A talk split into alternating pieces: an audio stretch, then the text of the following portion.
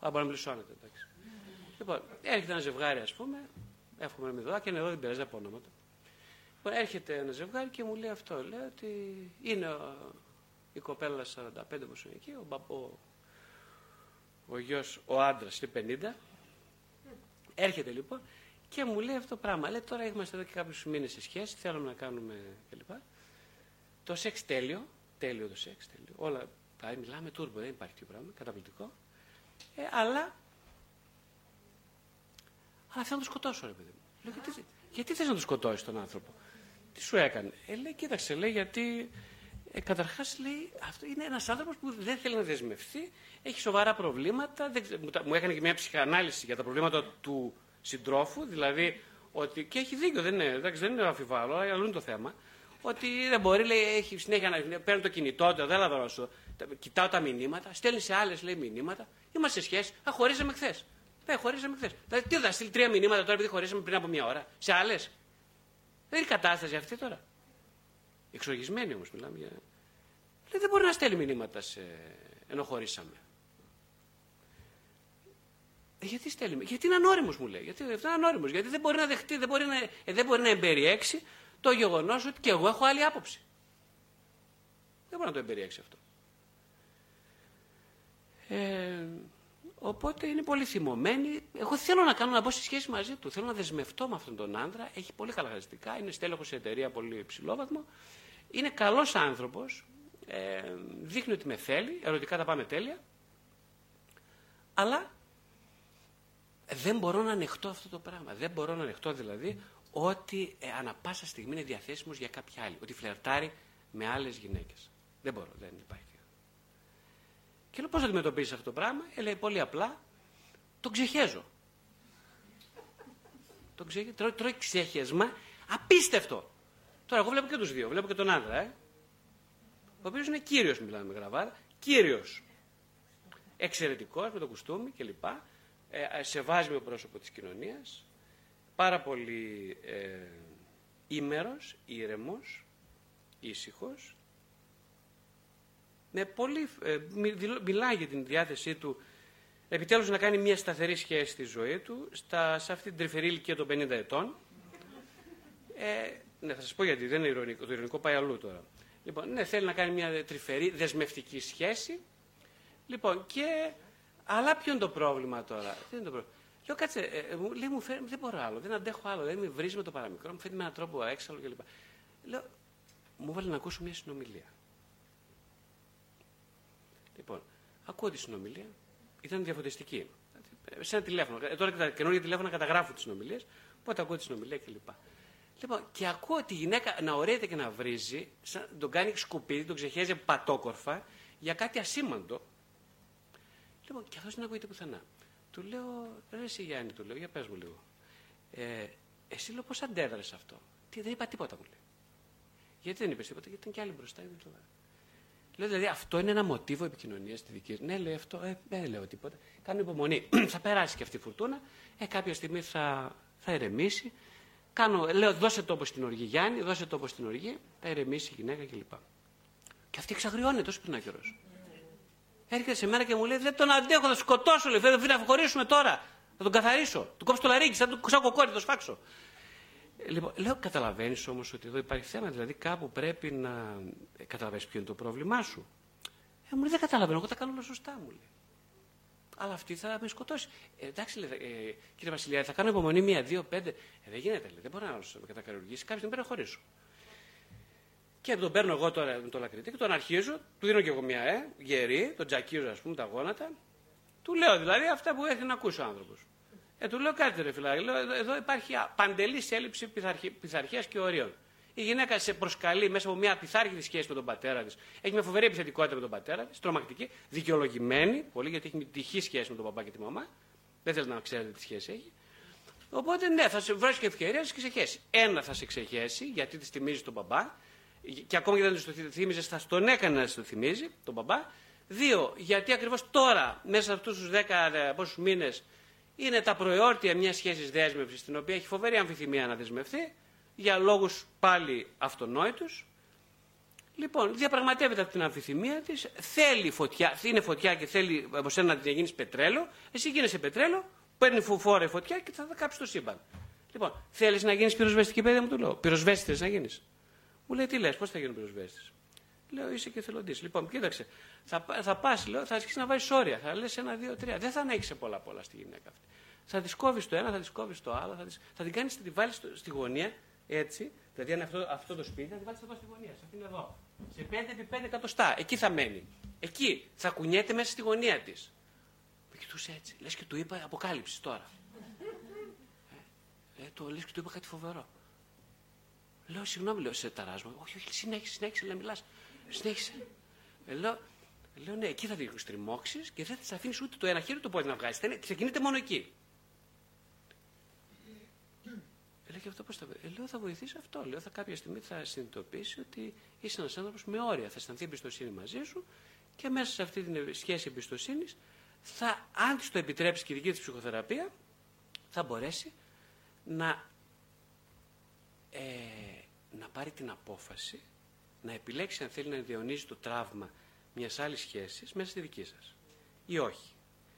Δεν υποσχόμαστε ότι θα επιλέξει κάτι, γιατί εμείς οι θεραπευτές δεν μπορούμε να κάνουμε στους ανθρώπους να επιλέγουν αντί αυτών.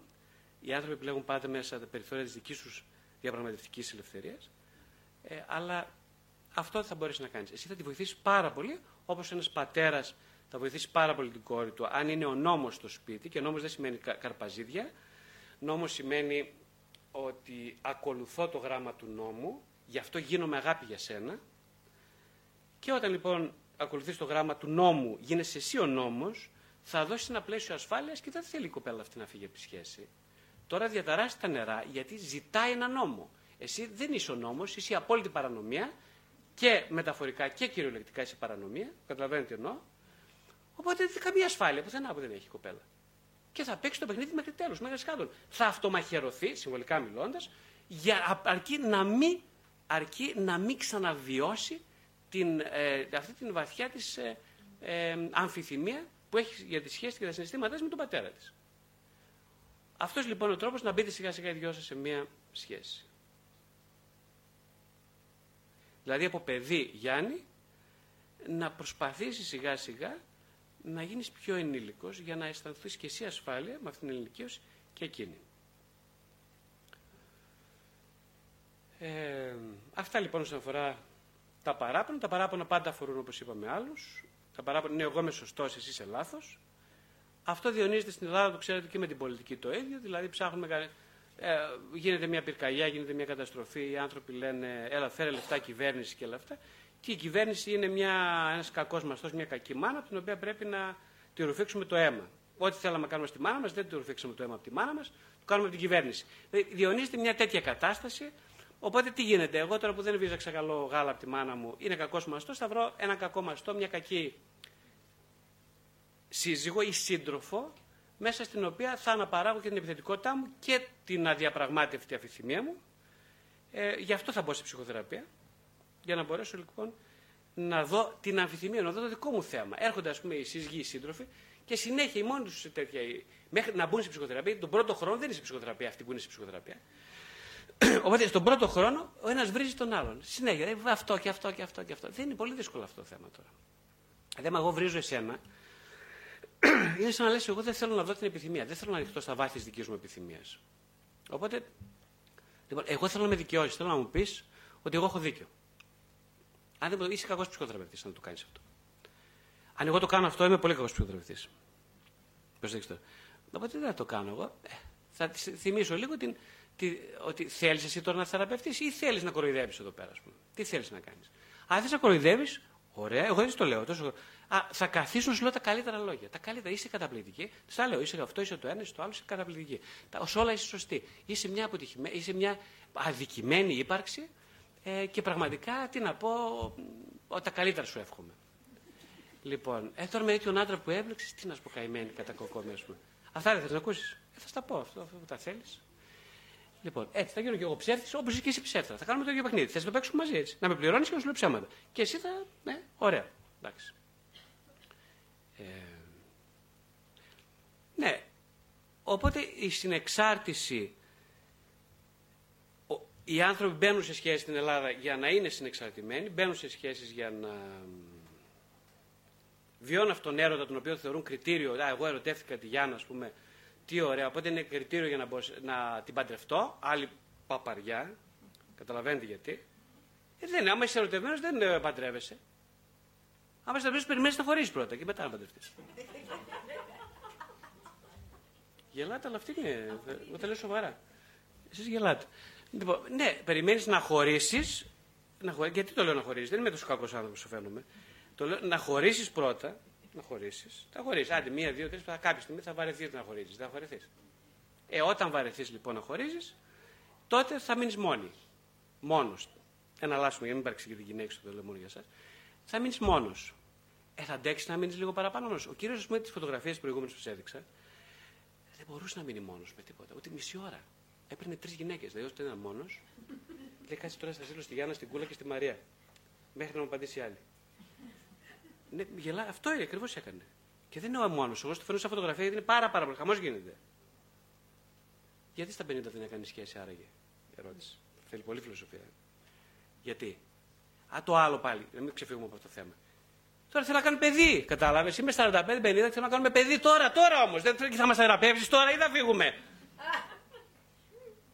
Θα μας θεραπεύσεις, παιδί μου, ή θα φύγουμε. Τώρα, εσύ 6 μήνες, παιδί. Λοιπόν, πάω για εξωματική. Κάστε ρε παιδιά, ψυχραιμία. Τι ψυχραιμία, δεν έχω χρόνο. Δεν έχω χρόνο, εσύ ωραία τα λες. 2 χρόνια να μείνεις ψυχοθεραπεία, τρελάθηκες, ανθρωπέ μου. Εγώ θέλω τώρα να τον κάνεις να συμφωνήσεις στην εξωματική και να πάμε και να έχουμε παιδί. Δεν περνάει ο χρόνος, δεν γίνεται. Να τελειώνουμε. Να τελειώνουμε. Οπότε. Κοιτάξτε, οπότε ή θα τελειώσει η σχέση. Γιατί παιδί δεν θα κάνεις. Λέει και ο άλλος καημένο έρχεται μου λέει: Συγγνώμη κύριε Βασιλιά, λέει, τώρα παιδί, εμείς σκοτωνόμαστε. Βγάζουμε τα μάτια μας. Είμαστε στους 8-10 μήνες. Και τώρα είμαστε, συγγνώμη, είναι εσεί θεωρείτε σοβαρό αυτό να κάνω παιδί, να συνυπογράψω, να κάνουμε συγκριματική, να κάνουμε παιδί. Τι να το πεις, έχει δίκιο κι αυτός. Έχει δίκιο. Τι να το πεις τώρα. Έτσι, σωστά είναι. Τώρα πώς να κάνει παιδί, ας πούμε. Τώρα κοιτάξτε όμως τι πολύπλοκα πράγματα. Γιατί αν τους ακούσει κανείς, θα πούν και εγώ τι θέλω να κάνω παιδί, θέλω να μπουν σε σχέση. Θέλω. Αυτά είναι η συνειδητή εκφορά της πραγματικότητας. Δεν είναι όμως ό,τι συμβαίνει πραγματικά. Αυτοί οι άνθρωποι φοβούνται πολύ περισσότερο ασυνείδητα να εμπλακούν πρώτον σε σχέση και δεύτερο πολύ περισσότερο να κάνουν παιδί. Είναι τυχαίο, έφτασε στα 45 και όλες οι περισσότερες γυναίκες φτάνουν στα 40-45 και τότε σκέφτονται να κάνουν παιδί. Και τότε σκέφτονται περισσότερο να κάνουν παιδί γιατί.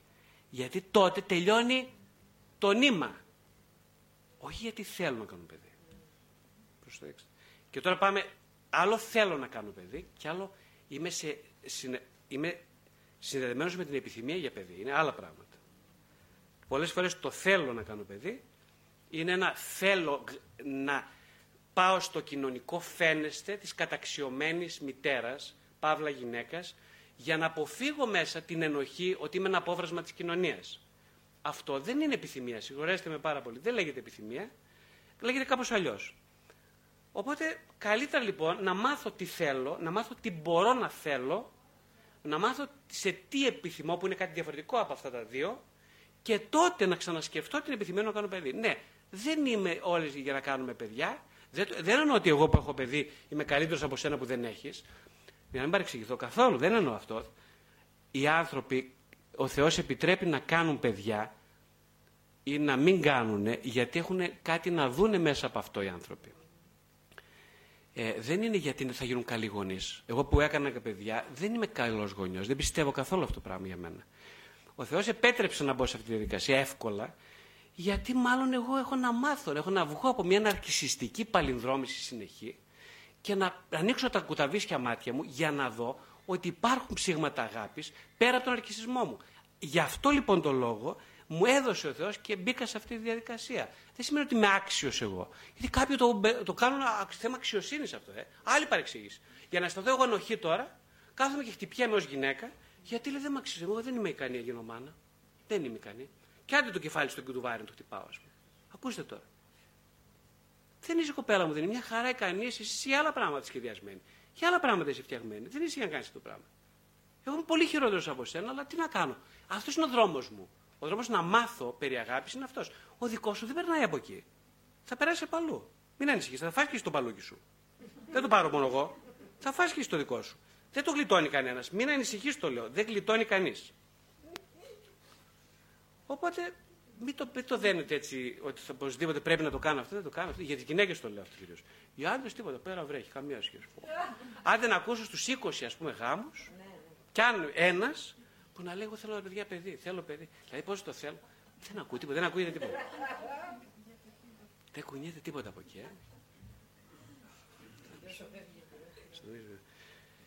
Οπότε τίθεται λοιπόν το ζήτημα πάλι στο θέμα της συντροφικότητας, ότι τι θα μπει εξατομίκευση.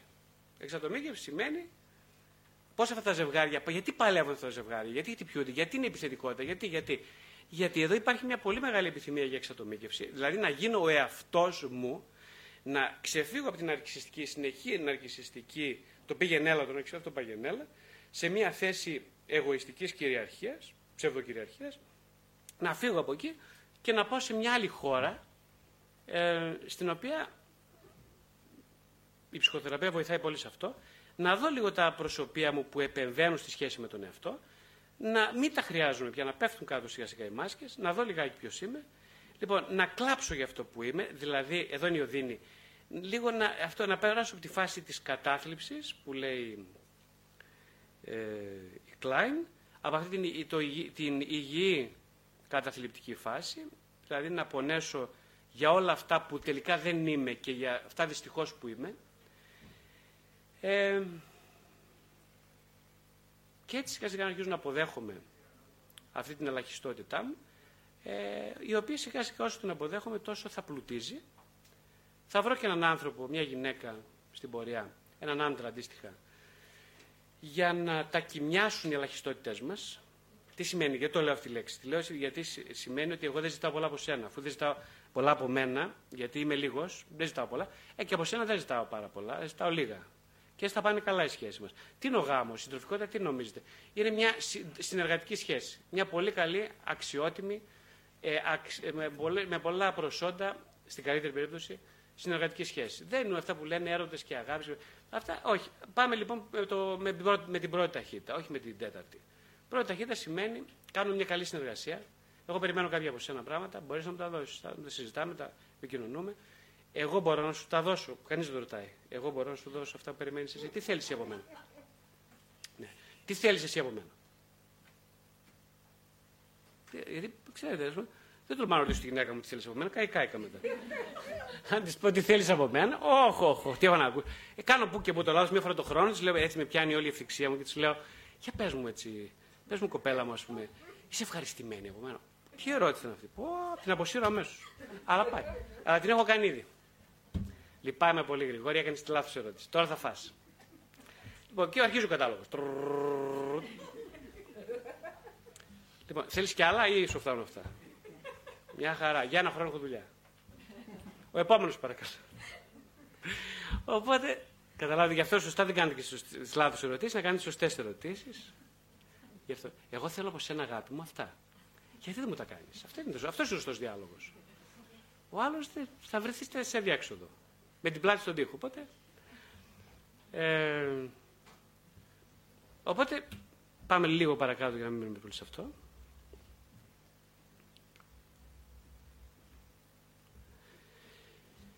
Λοιπόν, οι βασικές παράμετροι της επιθυμίας είναι η ελευθερία. Επιθυμία είναι να κάνω ό,τι θέλω, λέει. Αυτό λέγαμε τόση ώρα. Επιθυμία, εγώ μπήκα στο γάμο για να κάνω ό,τι θέλω. Θα μου το κάνεις εσύ. Τι απαιτήσεις έχω από σένα, 1, 2, 3, 4, 5. Θα μου τα κάνεις, όχι. Δεν είσαι καλή. Γεια. Η επόμενη. Επίσης, μπαινοβγαίνουν σε σχέσεις, γιατί είναι πολύ καλό, ας πούμε. Αυτή είναι η αλλαγή των αντικειμένων. Δεν δένομαι εγώ, δεν εξαρτώμαι από κανέναν. Είμαι ελεύθερος άνθρωπος. Τα αντικείμενα τρέφουν, ας πούμε, το άγχος της μη σχέσης. Γιατί η αναλλαγή των αντικειμένων αυτό κάνει. Τρέφει το άγχος της μη σχέσης. Λοιπόν, εναλλάσσω τα αντικείμενα. Ρε παιδί μου, εντάξει, τώρα είμαι αποθητός, επιθυμητός ως άντρας. Πώς το λένε, και οι γυναίκες το κάνουν αυτό εν μέρη. Εντάξει, οι γυναίκες είναι μια διαφορά. Ο άντρας, ας πούμε, με τη σεξουαλικότητα, έχει μια φετικιστική εκδοχή της σεξουαλικότητας που τον διαγείρει. Δηλαδή, βλέπετε, οι άντρες τοποθετούνται κάνουν επενδύσεις σε συγκεκριμένα αντικείμενα, στο στήθος, τα κούνια, πόδια, κάλτσες, πώς το λένε, τι άλλο, μύτη, στόμα, μάτια, μαλλιά, δηλαδή αντικείμενα. Η σεξουαλικότητα ιατρική τοποθετείται σε αντικείμενα. Είναι μια μερική αναπαράσταση, μια αναπαράσταση της μερικότητας της επιθυμίας. Αυτό είναι ο άντρας περισσότερο. Γι' αυτό είναι εικονικό περισσότερο, του αρέσει ας πούμε, να βλέπει ο άντρας. Η γυναίκα θέλει να ακούει. Γιατί να ακούει, η γυναίκα, αλλά, πώς το ξέρετε εσείς που είστε εδώ, και όλες οι γυναίκες, τρελαίνεται να την ακούνε. Γι' αυτό ακούει. Δεν ακούει γιατί είναι καλός Σαμαρίτης. Ακούει γιατί σου λέει ακούω, κάποια στιγμή θα γυρίσει ο τροχός και ο φτωχός. Οπότε, καταλάβατε. Ακούει λοιπόν η γυναίκα, ακούει, τους κάνουν και ψυχοθεραπευτές, τι να κάνουν και αυτοί. Λέει κάποιος να σε ακούσει κανένας. Εγώ τώρα ίσως με ακούτε και αυτό. Γι' αυτό είμαι εδώ. Λοιπόν, θα με ακούσει και εμένα κάποιος.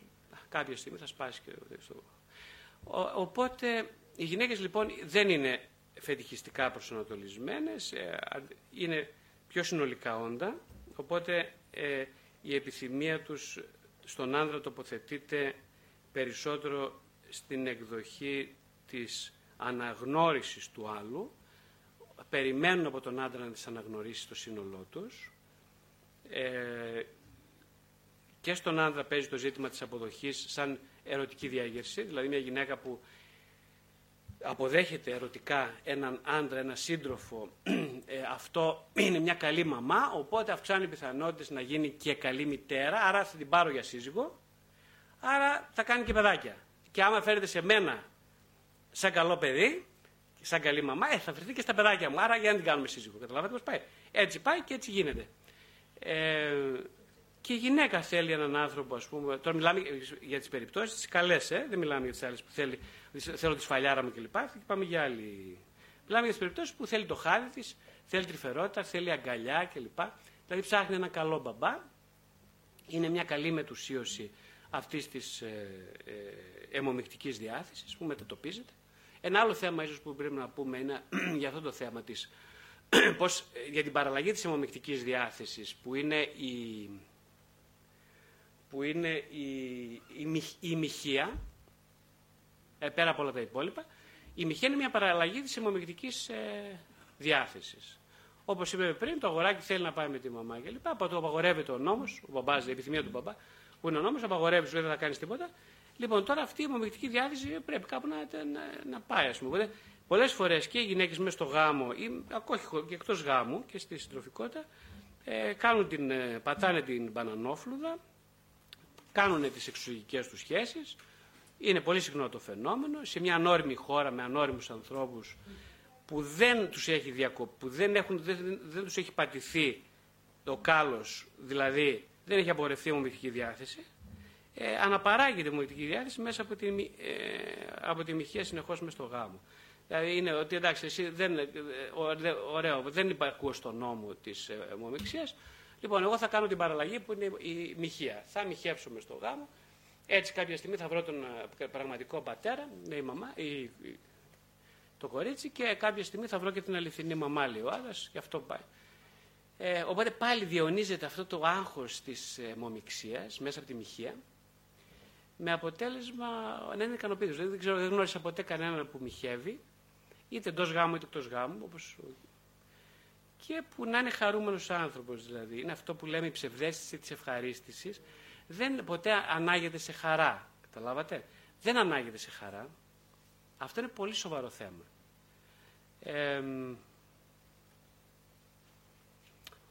Οπότε ναι, επιθυμία δεν είναι να κάνω ό,τι θέλω, όχι, είναι επιθυμία να κάνω αυτό που μου επιτρέπεται αρχικά και στην πορεία, εντάξει, αφού μου επιτρέπονται λίγα πράγματα, θα νιώσω τη βασική έλλειψη και η βασική έλλειψη θα λειτουργήσει ως εφαλτήριο μιας διάθεσης για δημιουργικότητα και επιθυμία. Έτσι γίνεται. Αυτή είναι η σωστή σειρά των πραγμάτων. Ένα άλλο βασικό στοιχείο της επιθυμίας είναι η υπευθυνότητα. Όπως είπαμε και πριν, δεν είμαστε υπεύθυνοι θεωρητικά. Θα πει κάποιος, αφού η επιθυμία είναι όχημα του ασυνειδήτου, αφού είναι ασυνείδητη και κατά κύριο λόγο, δεν εντάσσεται στη λειτουργικότητα του εγώ, δεν εντάσσεται δηλαδή στις διεκπαιρεωτικές ικανότητες του εγώ, το ξεφεύγει από το εγώ, άρα είναι ασυνείδητη. Αφού είναι ασυνείδητη λοιπόν, δεν μπορεί να έχω κυριότητα σε μια επιθυμία. Εδώ υπάρχει το εξής παράδοξο. Ενώ δεν είμαι κύριος της επιθυμίας, δεν είμαι κύριος της επιθυμίας, όμως είμαι υπεύθυνος για την επιθυμία μου. Και αυτό πώς φαίνεται, ο Φρόιντ και όλη η ψυχανάλυση δίνει πολύ βαρύτητα στα όνειρα. Τα όνειρα λοιπόν, η ελεύθερη συνειρμή φαινομενικά είναι κάτι που λανθάνει τη συνείδησης, δηλαδή ξεφεύγει. Όταν εγώ κάνω ένα sleep of the tongue, ένα λάθος της γλώσσας, δεν το ελέγχω. Αχ, λέω μου ξέφυγε, συγγνώμη, μου ξέφυγε. Δηλαδή κάτι που λανθάνει από τη συνειδητή ακρόαση του υποκειμένου. Παρ' όλα αυτά όμως είμαι υπεύθυνος για το λάθος. Είμαι υπεύθυνος για τα όνειρά μου. Τα όνειρα είναι φορέας της επιθυμίας. Στα όνειρα συνήθως μπαίνουν πάρα πολλά, χρησιμοποιείται συμβολική γλώσσα, όπως στους ελεύθερους συνειρμούς. Μια γλώσσα δηλαδή που είναι γεμάτη σημενόμενα, τα οποία χρειάζεται όχι να αποκωδικοποιηθούν, αλλά να μπούμε σε μια ερωτική σχέση μαζί τους. Μια σχέση δηλαδή συνεχών ερωτήσεων, χωρίς απάντηση. Η ερμηνεία των ονείρων είναι περισσότερο ένας καταναγκασμός του Φρόιντ στο να... σε ένα κόνσεπτ προσωπικής παντοδυναμίας του ψυχαναλυτή, παρά ο στόχος της αποσυμβολοποίησης της ονειρικής πραγματικότητας. Τα όνειρα υπάρχουν για να μπούμε σε μια διαλεκτική σχέση με το ασυνείδητο, όχι για να τα ερμηνεύουμε. Είναι αυτή η ερωτική σχέση που είναι πάνω απ' όλα. Άρα είμαστε υπεύθυνοι για τα όνειρά μας, με την έννοια ότι είμαστε υπεύθυνοι για την ασυνείδητη επιθυμία, γιατί είμαστε σε μια διαλεκτική σχέση μαζί της, παρόλο που μας κατέχει εκείνη. Αυτό είναι το παράδοξο. Η έλλειψη, πάρα πολύ βασικό, η έλλειψη είναι παράγωγο ανεπάρκειας. Αν διαβάσετε λοιπόν την Καινή Διαθήκη, τις παραβολές της Καινής Διαθήκης, αύριο έχουμε την παραβολή του Ασώτου, νομίζω, σωστά. Την περασμένη Κυριακή ήταν η παραβολή του Τελώνου και του Φαρισαίου. Λοιπόν, αν δείτε λοιπόν και σε πολλές άλλες παραβολές, μέσα στην Καινή Διαθήκη, ο Χριστός αναπαράγει ουσιαστικά είναι φωτισμένα κείμενα, διανθισμένα με τον νόμο της αληθούς επιθυμίας. Τι σημαίνει αυτό? Σημαίνει ότι συνέχεια αναφέρεται, ας πιάσουμε τον Τελώνη και τον Φαρισαίο. Ποιος είναι ο Τελώνης, ποιος είναι ο Φαρισαίος? Ο Τελώνης είναι ένας άνθρωπος ο οποίος είναι αμαρτωλός από την ιουδαϊκή κοινωνία, ένα απόβρασμα της κοινωνίας, ένας άνθρωπος που δεν έχει θέση σε τίποτα, δεν έχει θέση στην αποδοχή των Φαρισαίων, ένας άνθρωπος που είναι για πέταμα, ηθικά για πέταμα. Αυτός ο άνθρωπος λοιπόν πάει στην εκκλησία, στο ναό, και σκυμμένη τη μούρη του κάτω και λέει ότι εγώ είμαι για πέταμα. Δηλαδή δεν αξιώνουμε να κοιτάξω τα μάτια τον Κύριο.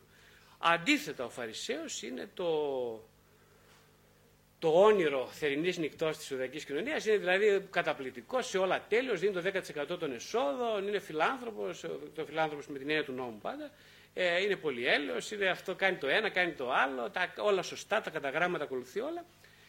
Και λέει στον Χριστό, κοιτάει στην προσευχή του, λέει μπράβο μου, άντε, μην με ματιάξεις, Χριστέ, να μην με ματιάξω. Είμαι καταπληκτικός. Αφού τα κάνω ό,τι ζητάς, είμαι καταπληκτικός, τα κάνω όλα τέλεια. Λοιπόν, αλληλούια, ας πούμε, σε μένα, όχι σε σένα. Αλληλούια. Εντάξει, και λέει ο Χριστός τώρα ότι να μην γίνεται όπως ο Τελώνης, όπως ο Παρισίος, αλλά όπως ο Τελώνης. Δηλαδή, τι μας λέει ο Χριστός? Είναι η απόλυτη επανάσταση. Και για σήμερα, προσέξτε, όχι για εκείνη την κοινωνία, για σήμερα είναι η απόλυτη επανάσταση. Ανατρέπει βασικά όλη την κυριαρχία στην κεφάλα μας του αξιώματος ως επίτευγμα της έλλειψης κινδύνου της ζωής. Μας λέει δηλαδή ο ίδιος ο Χριστός συνεχώς με το παράδειγμά του και με το λόγο ότι κινδυνεύεται διαρκώς, να κινδυνεύεται διαρκώς. Είναι ο ίδιος ο φορέας της επιθυμίας. Και πώς φαίνεται ότι είναι ο φορέας της επιθυμίας? Πέρα από τα θαύματα, δηλαδή πέρα από το ότι ο λόγος πάντοτε ενσαρκώνεται σε πραγματικότητα, ο ίδιος είναι ο Θεός λόγος, αλλά και με το λόγο του τακτοποιεί το λάθος, δηλαδή δεν υπάρχει διαφορά ανάμεσα στο λόγο και στο ασυνείδητο, στην περίπτωση του Χριστού. Εκτός από αυτό, συνεχώς κάνει παρέα με ό,τι ανώμαλο. Είναι ανώμαλος και κάνει παρέα με ό,τι ανώμαλο, είναι η ερώτηση. Και εγώ φυσικά λέω, όπως και εσείς λέτε φυσικά, συμφωνείτε μαζί μου, δεν είναι ανώμαλος. Γιατί λοιπόν κάνει παρέα με τα ανώμαλα? Τι του αρέσει στον Τελώνη? Τι του αρέσει στον Άσωτο Ιώδη? Θα μιλήσουμε και για τον Άσωτο, που το γιορτάζουμε αύριο. Τι γουστάρει στον Άσωτο? Την ασωτεία, το ότι έκανε λάθος? Το ότι τι, να σας πω εγώ, τι νομίζω. Λοιπόν, του αρέσει και στον Τελώνη και στον Άσωτο και στην Φωτεινή τη Σαμαρίτιδα και στη Μιχαλίδα που έγραφε κάτω και τη συγχώρησε και της είπε φύγε, ναι, και στον Εκατόνταρχο και τέλος πάντων πάρα πολλούς, σε όλα αυτά τα καθήκια. Λοιπόν, τι του αρέσει? Του αρέσει τρελά ότι αυτοί πρώτον διακινδυνεύουν να μπουν σε μια είναι σε μια έλλειψη όλοι αυτοί. Έχουν επίγνωση της έλλειψής τους, του ελλείμματός τους, του τραύματός τους. Είναι άνθρωποι που δεν φοβούνται να διακινδυνεύουν τον νόμο για την αλήθεια. Είναι άνθρωποι που δεν φοβούνται να πεθάνουν λόγω αποτυχίας για να ζήσουν. Είναι αυτοί που δεν διστάζουν να αποτυχαίνουν συνεχώς, δεν έχουν εικόνα, δεν είναι όπως εμείς με το Facebook, δεν έχουν αυτοείδωλο. Ο Φαρισαίος είναι εγώ και ο Facebook, είναι το ίδιο πράγμα. Εγώ, ο Φαρισαίος και το Facebook είμαστε το ίδιο πράγμα. Είμαστε αυτοείδωλοι. Λοιπόν, όλοι αυτοί οι υπόλοιποι δεν έχουν αυτοείδωλα, δεν αξίζουν τίποτα. Η Φωτεινή Σαμαρίτιδα είχε 5 άντρες, δηλαδή το, πώς το λένε, το σήκωνε, του κουνούσε την αχλαδιά πάρα πολύ. Γιατί την κουνούσε όμως, είναι το θέμα εδώ τώρα. Γιατί υπάρχει κάτι πέραν της χρήσης των αντικειμένων. Υπάρχει λοιπόν μια αλήθεια που έψαχνε η Φωτεινή Σαμαρίτιδα. Την έψαχνε στη σάρκα, στον άντρα. Την έψαχνε λοιπόν, δεν είχε να χάσει τίποτα, ήταν ούτως ή άλλως απόβρασμα εκείνης της εποχής. Δεν ήταν αποδεκτή, έψαχνε λοιπόν την ουσία. Πάντα να ξέρετε ότι αυτός που αστοχεί και αποτυχάνει ψάχνει την ουσία των πραγμάτων. Η ουσία των πραγμάτων είναι στο πέρα της ανάγκης. Είναι στο πέρα της επιθυμίας. Λέει ο Χριστός, θα πιείς καθαρό νερό, εγώ είμαι η πηγή του νερού. Και εκείνη του λέει, δώσε με σε παρακαλώ να ξεδιψάσω. Γιατί ήξερε ο Χριστός ότι αυτή ψάχνει το αληθινό νερό. Πώς το ήξερε? Γιατί ήταν το στόμα της γεμάτο από το ψεύτικο. Είδε το στόμα μπουκωμένο από τη λάσπη και είπε, αυτή ψάχνει για αληθινό νερό. Ο Φαρισαίος την πάτησε. Είναι καθαρό το στόμα του. Δεν είναι βουτυγμένο στη λάσπη, δεν ψάχνει τίποτα. Αρκείται στο γράμμα του νόμου, είναι ευχαριστημένος γιατί ταυτίζεται με τον νόμο και όχι με τον νόμο της επιθυμίας, ταυτίζεται με τον νόμο, με το γράμμα του νόμου και όχι με τον νόμο της επιθυμίας που είναι η διακινδύνευση ακόμα και της ίδιας της επιθυμίας. Το ίδιο κάνει η Αντιγόνη στο Σοφοκλή. Η Αντιγόνη τι κάνει? Λέει, εγώ θα ταφώ ζωντανή γιατί θυσιάζω το γράμμα του νόμου που είναι ο κρέοντας για να θάψω τον αδερφό μου στον οποίο δεν τον υποστηρίζει ο νόμος.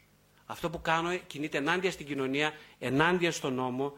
Είμαι μια επαναστάτρια, θυσιάζω τα πάντα για το γράμμα της επιθυμίας, όχι το γράμμα του νόμου. Το ίδιο κάνει και η Φωτεινή Σαμαρίτιδα. Ο Άσωτος, ποιος είναι ο Άσωτος? Σκεφτήκατε ποιος είναι ο Άσωτος? Ο Άσωτος είναι αυτός που παίρνει τα μπογαλάκια του, λέει, θα φύγω από το σπίτι, παιδιά, γεια σας, την κάνω. Πατέρα, κούκου, bye.